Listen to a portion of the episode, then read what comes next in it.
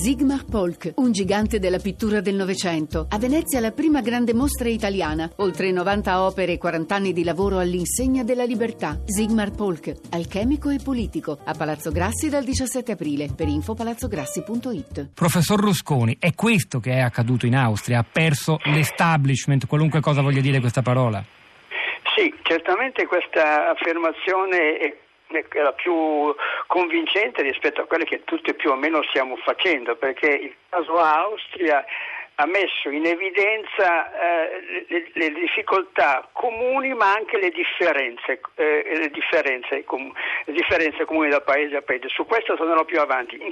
Insisto, ha ragione l'ultima cosa che è stata detta. I veri perdenti finora sono stati i partiti tradizionali, grosso modo centro-destra e centro-sinistra. L'unica che sopravvive finora è un po' la Germania, ma ne parleremo poi alla fine perché la Germania porta il peso indietro di un po' di tutto tutto, ma certamente eh, in Austria è, successo questo, anche la, la sciocchezza colossale di, di, aver montato la questione del Brenner è stata fatta, non dimentichiamo, non da Hofer ma, ma, ma dai socialdemocratici e dai democristiani, no? un, un, ennesimo eh, tentativo balordo di, di porre in termini enfatici un problema serio. Io però volevo aggiungere un'altra cosa che già è stata detta prima di me non facciamoci ingannare che il 50%, 50% nasconda omogeneità dei campi. I campi sono molto diversi. No, infatti questo non ce è... l'ha chiarito bene anche la giornalista sì, da Vienna Irene esatto, Maier. Infatti, sì. infatti è lei che volevo, che volevo fare riferimento, ma permetta che insista su sì. questo, cioè attenzione non è che hanno vinto i verdi come no, no, dicono adesso, hanno quello, quello, che è rimasto dei vecchi partiti, i Volksparteien, i partiti popolari sono andati lì. E a questo punto vedremo cosa fanno perché eh, la vera politica adesso è cosa farà eh, eh, questo, questo diciamo, presidente eh, eh, verde per poter fare una politica comune perché non si può governare con, con, con, con un partito, con, una, un'azione spaccata in questo modo. Dall'altro, dall'altra parte, è già stato detto, non ci sono soltanto gli estremisti, mm. ci sono gli abitanti delle campagne che hanno paura, quindi il quadro è molto complicato. L'unico eh, dire, che, che, ha pagato, ma giustamente, sono i partiti tradizionali che si sono fatti prendere in contropiede, ma adesso il quadro è completamente cambiato.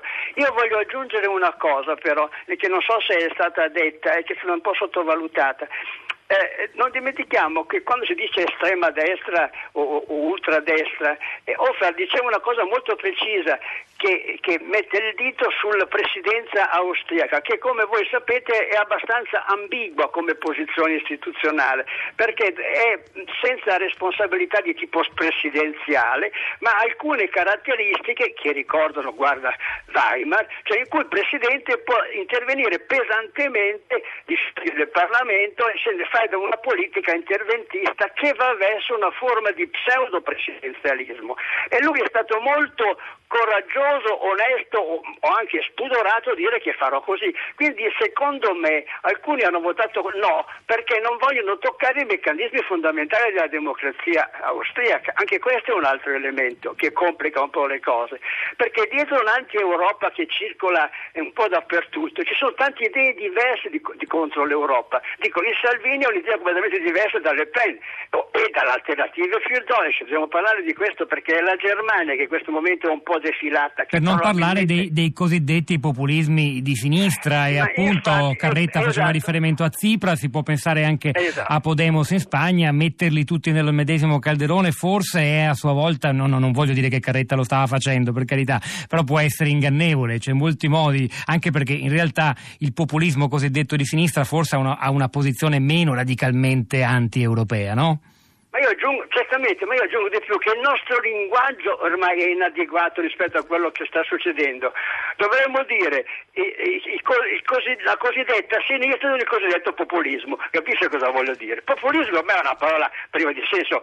Anche il, il Papa Francesco è populista con la sua teologia del popolo. Quello che voglio dire non è un osservatore da professore, è il nostro linguaggio che improvvisamente non si adegua più alla realtà che abbiamo davanti. E beh, la Perché... realtà è difficile da raccontare. E ricorda in qualche modo la grossa coalizione al governo in Germania? Forse è quel modello che si incarna soprattutto in Merkel, l'unico antidoto che l'Europa oggi sa mettere in campo contro le ondate euroscettiche?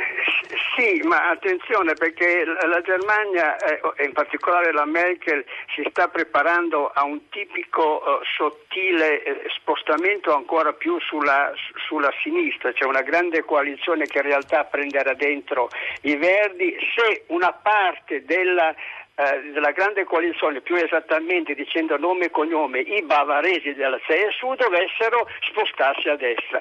Se non che, secondo me, faccio una scommessa anche sulla personalità della Merkel, riuscirà a tenere in piedi comunque questa nuova grossa coalizione spostata più a sinistra. Ahimè, abbia, di nuovo siamo qui a usare il vecchio linguaggio, ma la, la, la Germania che è un punto di equilibrio, è la potenza condizionante ma non egemonica dell'Europa tiene in piedi l'equilibrio tenendo in piedi se stessa, non so se riesco a spiegare. Ecco perché è molto importante per esempio quello che si sono detti davvero ieri la Merkel e Erdogan, perché il problema della, della Turchia è un pezzo imposto dalla Germania decisivo per tenere questo equilibrio nella migrazione. Quindi ancora una volta il grande assente è sempre Bruxelles e Juncker che non è in grado di far valere la sua autorevolezza debolezza, ma perché dietro c'è questa potenza che io chiamo vulnerabile, condizionante, ma non capace di egemonia vera, perché egemonia vuol dire essere accolti, magari brontolando un po',